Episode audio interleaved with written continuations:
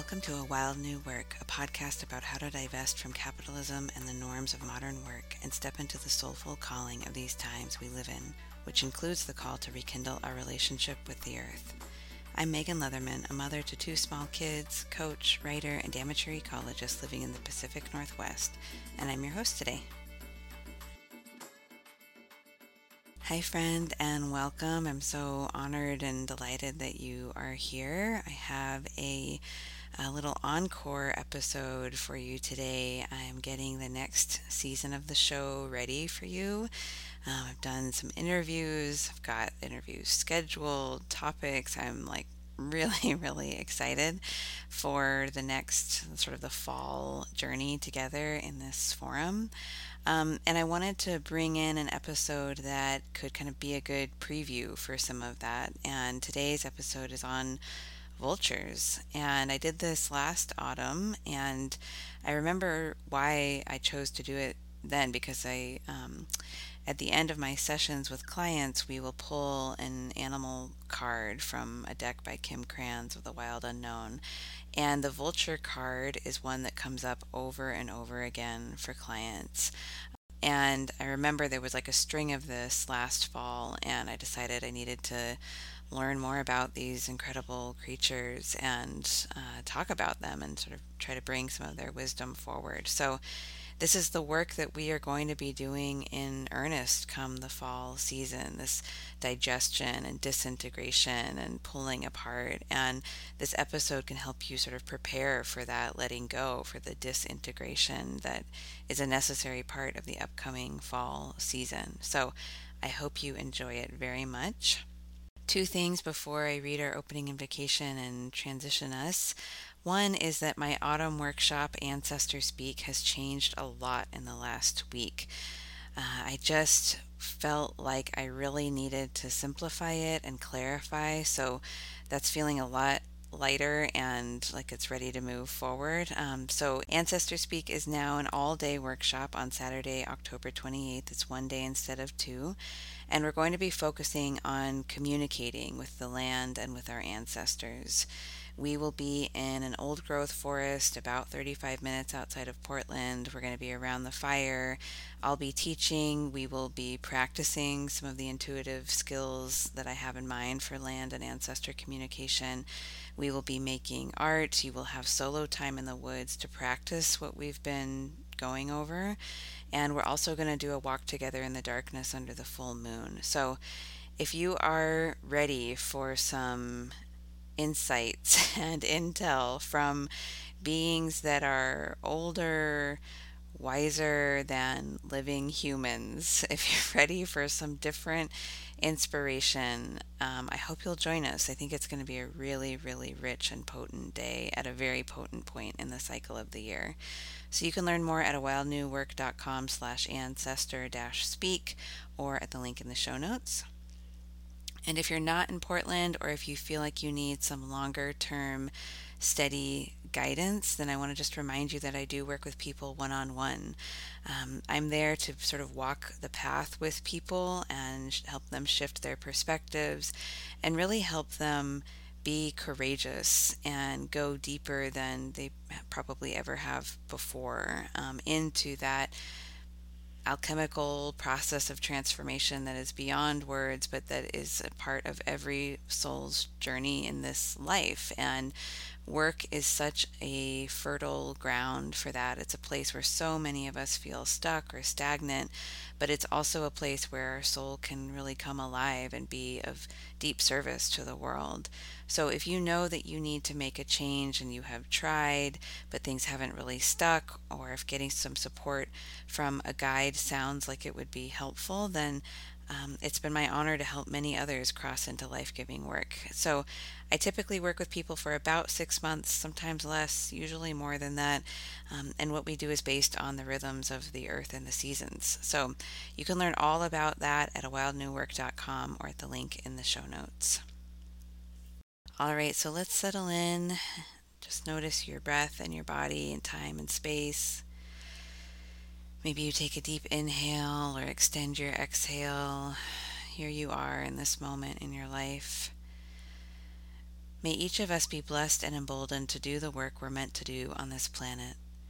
May our work honor our ancestors, known and unknown, and may it be in harmony with all creatures that we share this earth with. I express gratitude for all of the technologies and gifts that have made this possible, and I'm grateful to the Cowlitz and Clackamas tribes, among many others, who are the original stewards of the land that I'm on. So, I want to start today by talking about death and how we die in this culture and sort of the like dominant culture. I hope that you have access to smaller cultures, either in your family or in your lineage or in your faith, that hold death more wisely. But I'm going to pull on what I see as sort of the dominant uh, overculture, as Clarissa Pinkola Estes writes, the overculture approach to death. Um, in my experience, it's there's a lot of denial in that process. Um, there's a lot of turning away and not wanting to really look at it. There's a lot of grasping um, and resistance, right? We have in this culture a lot of value placed on keeping someone alive despite their quality of life. And I've never been in that situation. So I say this very, very humbly. I don't know what I would do if I was faced with death before I felt really ready, but there is, um, I think, a lack of acceptance around death in general in this culture. There's also, of course, our innate drive to survive, which is sacred and primal and beyond words. And both of these things can be in presence with one another acceptance of death and also a innate, like, uh, undeniable drive to survive at all costs that comes up, you know, when we're faced with something that puts our bodies and life at risk. So my question is really like, how can these be more balanced? How can we honor our drive to survive and become wise in the face of death? And this is something that I've been thinking about a lot, especially in the last two years. I've had four relatives die in the last two years, three of which were grandparents who, of course, had lived long lives and were, it was no great shock that they passed, although in the moment it was because, again, there was denial and not uh, not always a lot of forethought or foresight in terms of their impending death. And it's each of those processes has been very different and very healing and activating in different ways. It has also not often been very pretty. Um, and because of the denial and grasping and um, looking away, that's part of our larger cultural approach to death. In each of these experiences, there have been pretty painful aftershocks as a result.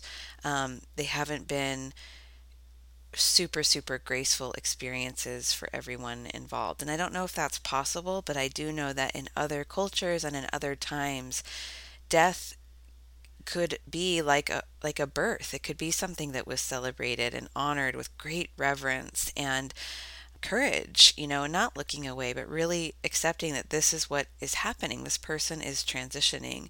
Um, and in what I've read, it, it could be a really healing, beautiful experience for the entire community. So I know that that's possible. And I know that for each of my relatives who have died in the last two years, um, that there was healing and reverence as part of that. But I wouldn't say that those were the overall overarching um, themes and how we approach little death throughout our lives is similar, I think. There is I think, a sense of denial if we are bumping up against something that we know has run its course and it is ready to die.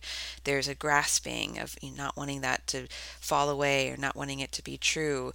There's can be like a lot of damage along the way with our resistance, a lot of um, hurtful words or hurtful actions or suffering that we um, bring upon ourselves. It's not a very graceful process. And I don't know if this has been your experience, but I find this comes up with work all the time.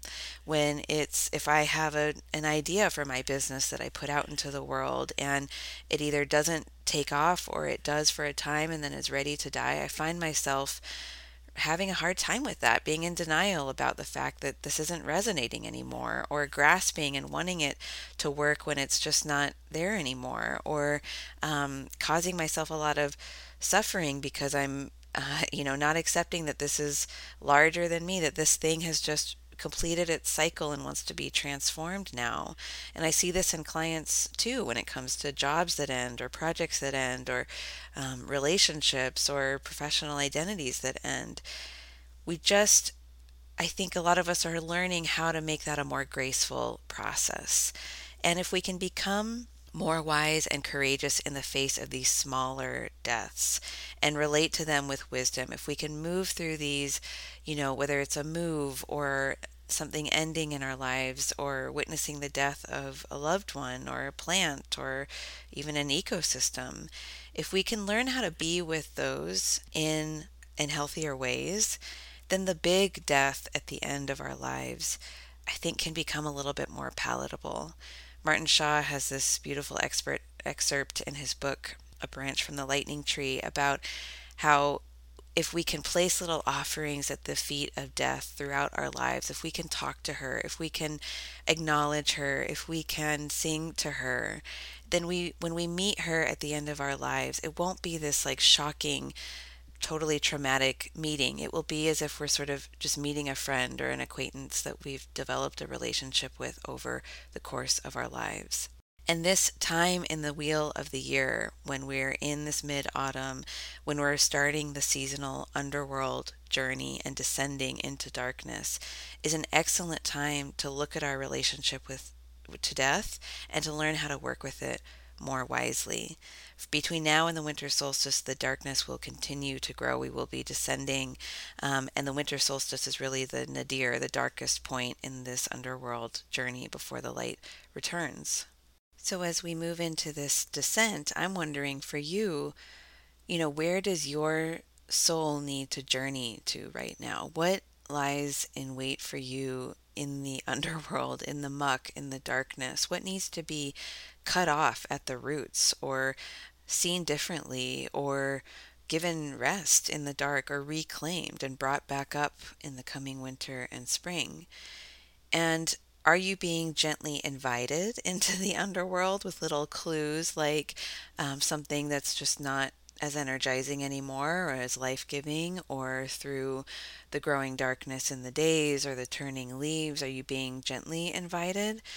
Because there are times when we are dragged down into the underworld despite our unwillingness to go and uh, lack of courage. There are times in our lives where it's not a choice where our soul our, or spirit or the universe whatever words you use there is going to force us into there as part of our life as part of the necessary work at, in our lives at this time.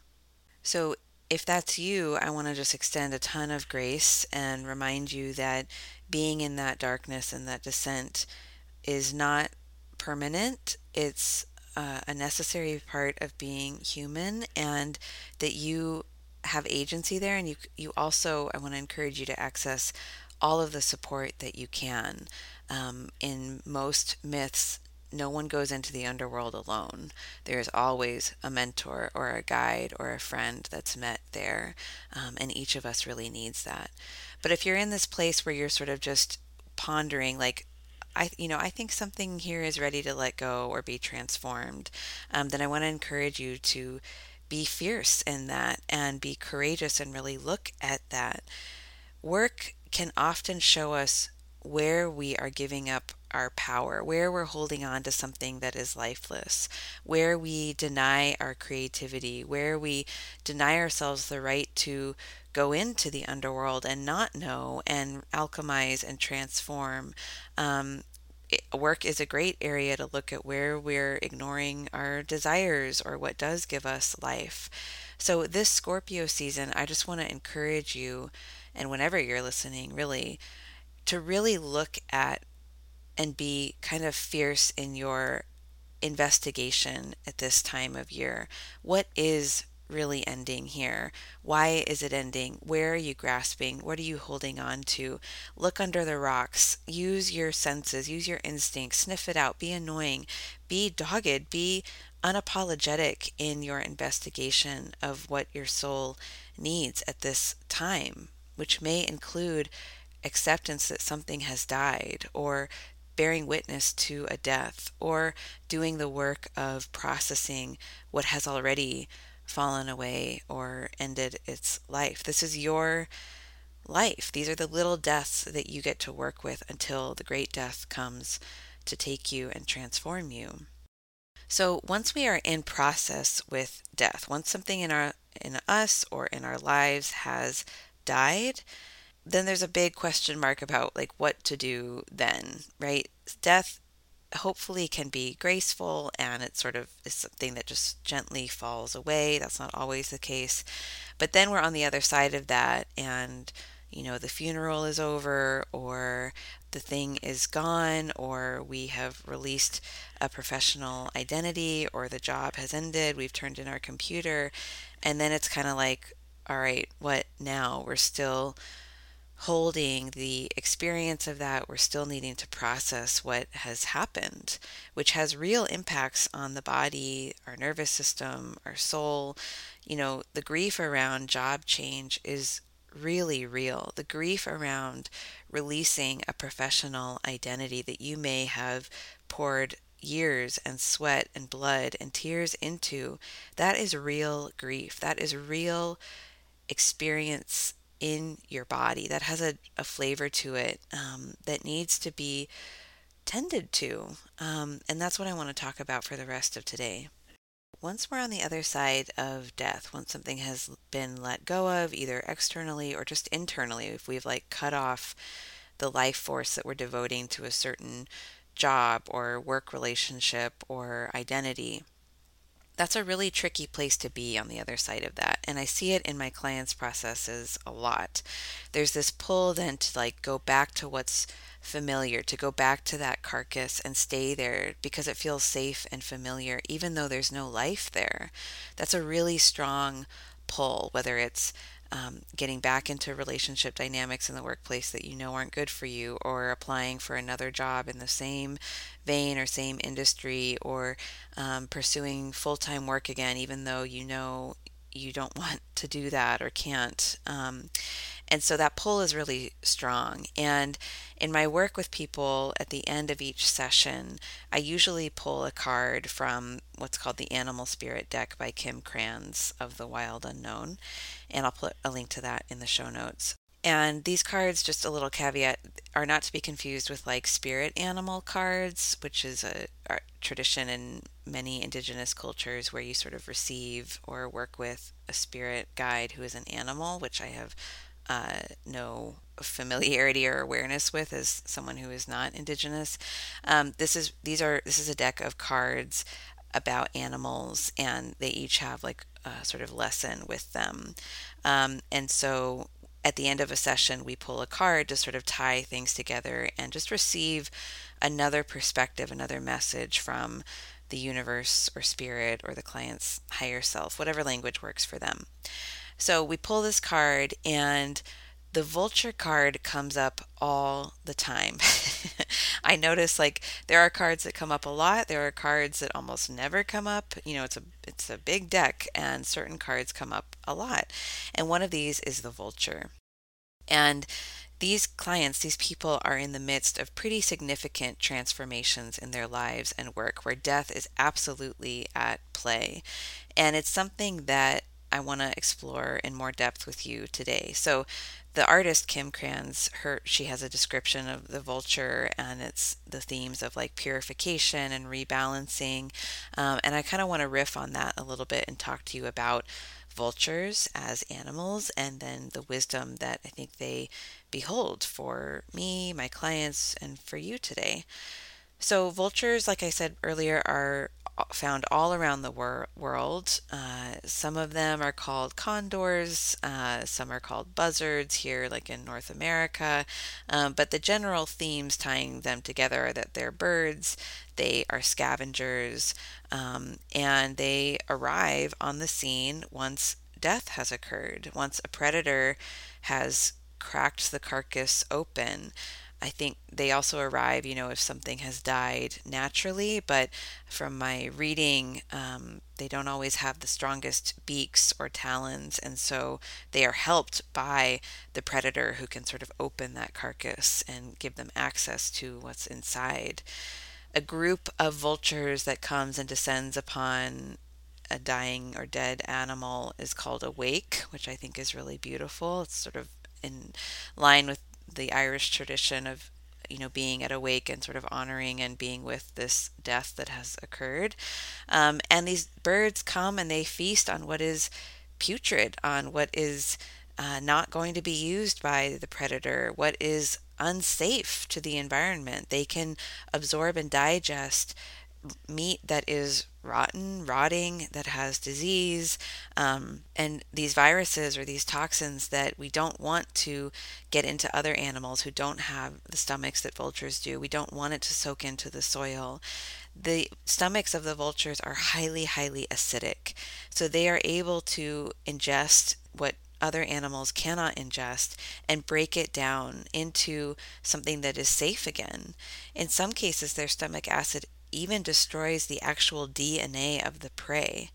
I mean, it is like truly alchemized. It is what comes out then is unrecognizable. It is not what it was before. So they are able to arrive in the midst of death once death has occurred. They are able to feed themselves on what is in excess, what is unsafe for others, and they are able to alchemize it through the natural mechanisms of their bodies. And when this card shows up for my clients, it's usually when they are in the midst of their own transformation, when they have experienced a death of some kind. They, they have left something, either literally leaving a job, literally leaving a professional identity in their heart, whatever it is, they have left something behind, but they're not yet fully grounded in the new thing. And there's an invitation with this animal, with this archetype, to remember that death needs to be metabolized. It takes time and that we have agency in that we have a we have choices to make about how we want to be with what has died. And I think what's hard when it comes to death, these little deaths that occur throughout our lives, is that we have to remember that there's not really anything else to be done right? Like when death is happening, if we have accepted it, if it's really someone's time or something's time, there's no resurrection needed. There's no, you know, CPR required. We're just there to bear witness to it. And that is really, really uncomfortable for most of us. It that is like an edge where most of us have a lot of learning to do, myself included. So when a thing dies in our lives, a, a an identity, the end of a grad or undergrad program, the loss of income. That is like a neutral experience. That's that's just part of life. This thing ended, right? It, that's like a neutral, objective statement. Something ended. Something died. But where the viruses and toxins take hold, what what starts to become unsafe for the ecosystem is often how we relate to that thing and the, the stories that we tell ourselves about what happened, why it happened. It could be like this belief that we deserved what happened because we're bad or we're foolish or we made a mistake. It could be this belief that we made the wrong decision, that we aren't smart or strategic enough to um, find our way in this world. It could be this belief that nothing else will come, that there will be no more abundance or joy or good contributions ahead of us. It could be sort of taking on everyone else's judgments about the situation, everyone else's judgments about the fact that you left or why you left or what happened or what others are saying about it. These are really what gets to be toxic. These are the things that can paralyze us moving past what has died. The fact that something ended again, is a part of life, it's neutral. The disease that can manifest within that carcass, whatever it is, is usually more often related to our perception of the situation. And again, the stories that we're telling about it, the clamoring for things to be different, the resistance, the belief that we can that there is no other identity for us, that we'll never feel successful again, that um, we have nothing to contribute, that we're not creative, that um, we're foolish and all we've made are mistakes. But you can interact with what has died in a much wiser, more empowered way. You have the capability to bring in the vultures to support you. And again, this isn't about changing anything, right? The vulture comes when something has already died, it's done. But we can come and integrate what experience what happened. We can process what we've experienced. We can neutralize what is toxic. And in some ways, this happens on its own with time and space. No one has to like tell the vultures to do what they do, right? They arrive and they know what to do. We don't have to, there's no like instruction manual. So some of this just happens naturally through space and distance from the thing.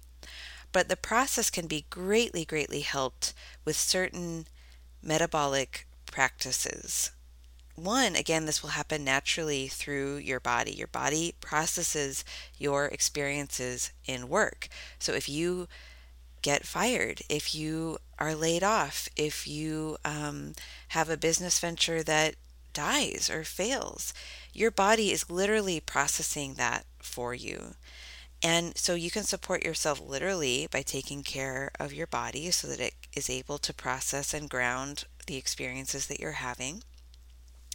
You can journal and write about it. You can talk to mentors or friends or others in your flock.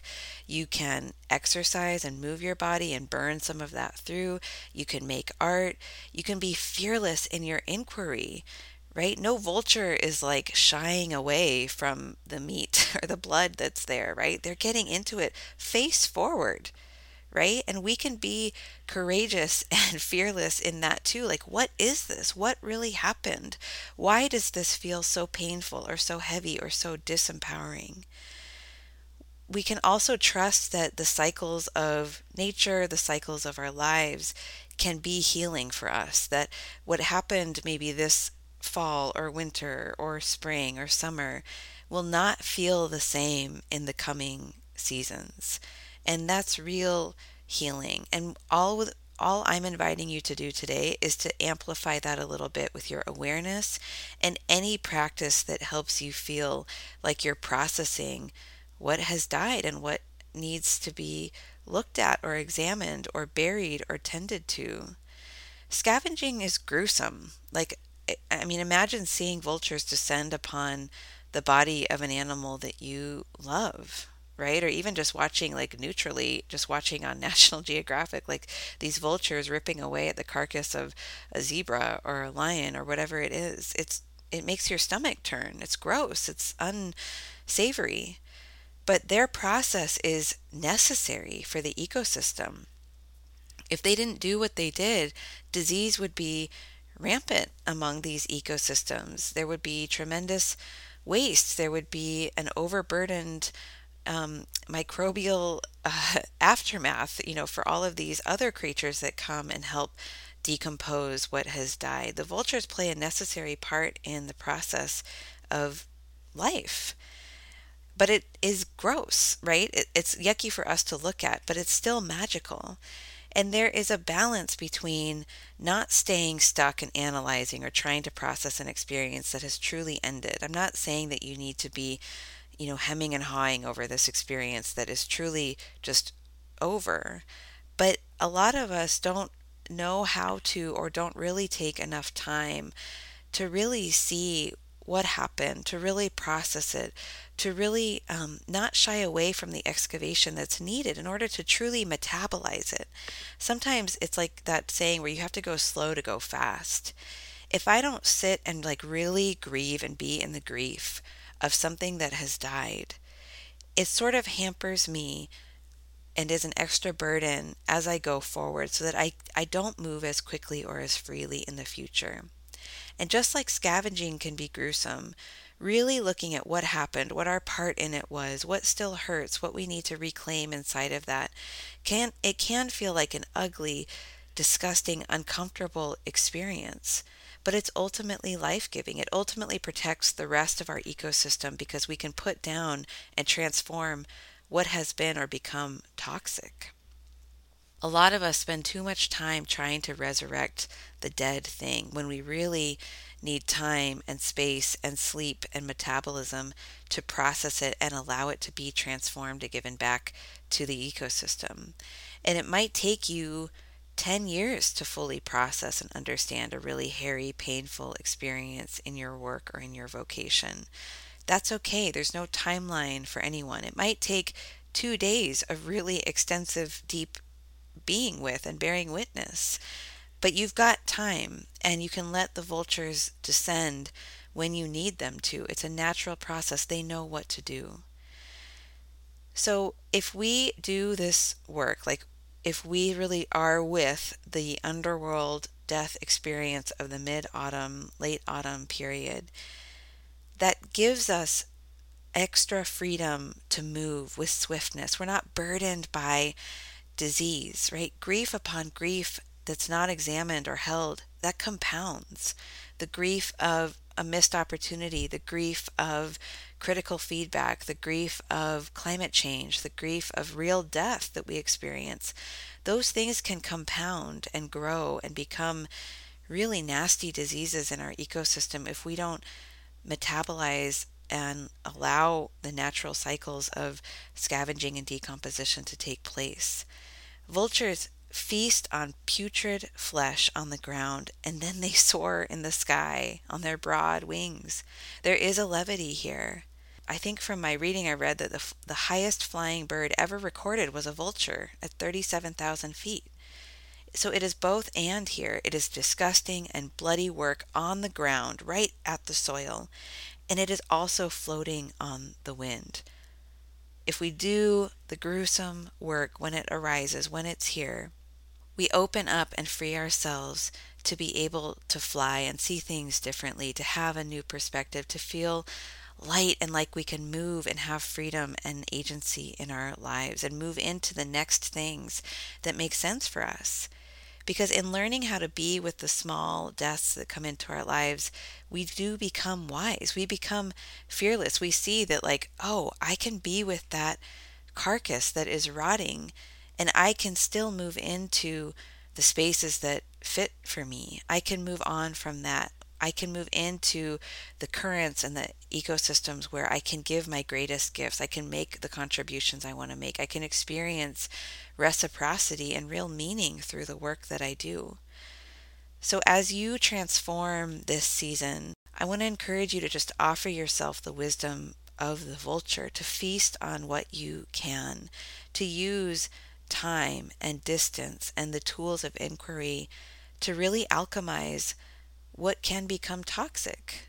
Use your literal gut here. Support your digestion this season. Give yourself the space to sleep more, to move more, um, to journal, to process what has happened for you with others in your community. If you can do it in a flock, you know, vultures are social creatures. If you can do it with others, even if it's just one other person or a pet or a plant or the sky, you know, it's even better. You are held here. You no one enters the underworld alone and you don't need to either.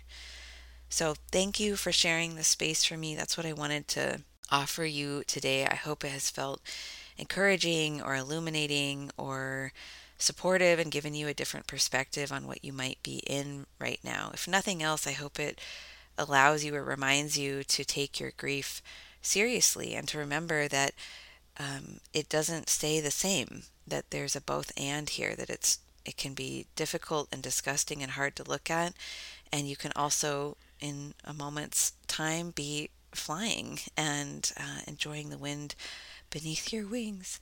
So uh, that's what I had with had for you today. Uh, again, if you feel like you need some extra support that is nature based, that is seasonal, that is informed by an appreciation for the underworld and the spirit realm, then I just want to remind you that I do support people through these intensive six month programs, and you can learn all about that at a awildnewwork.com.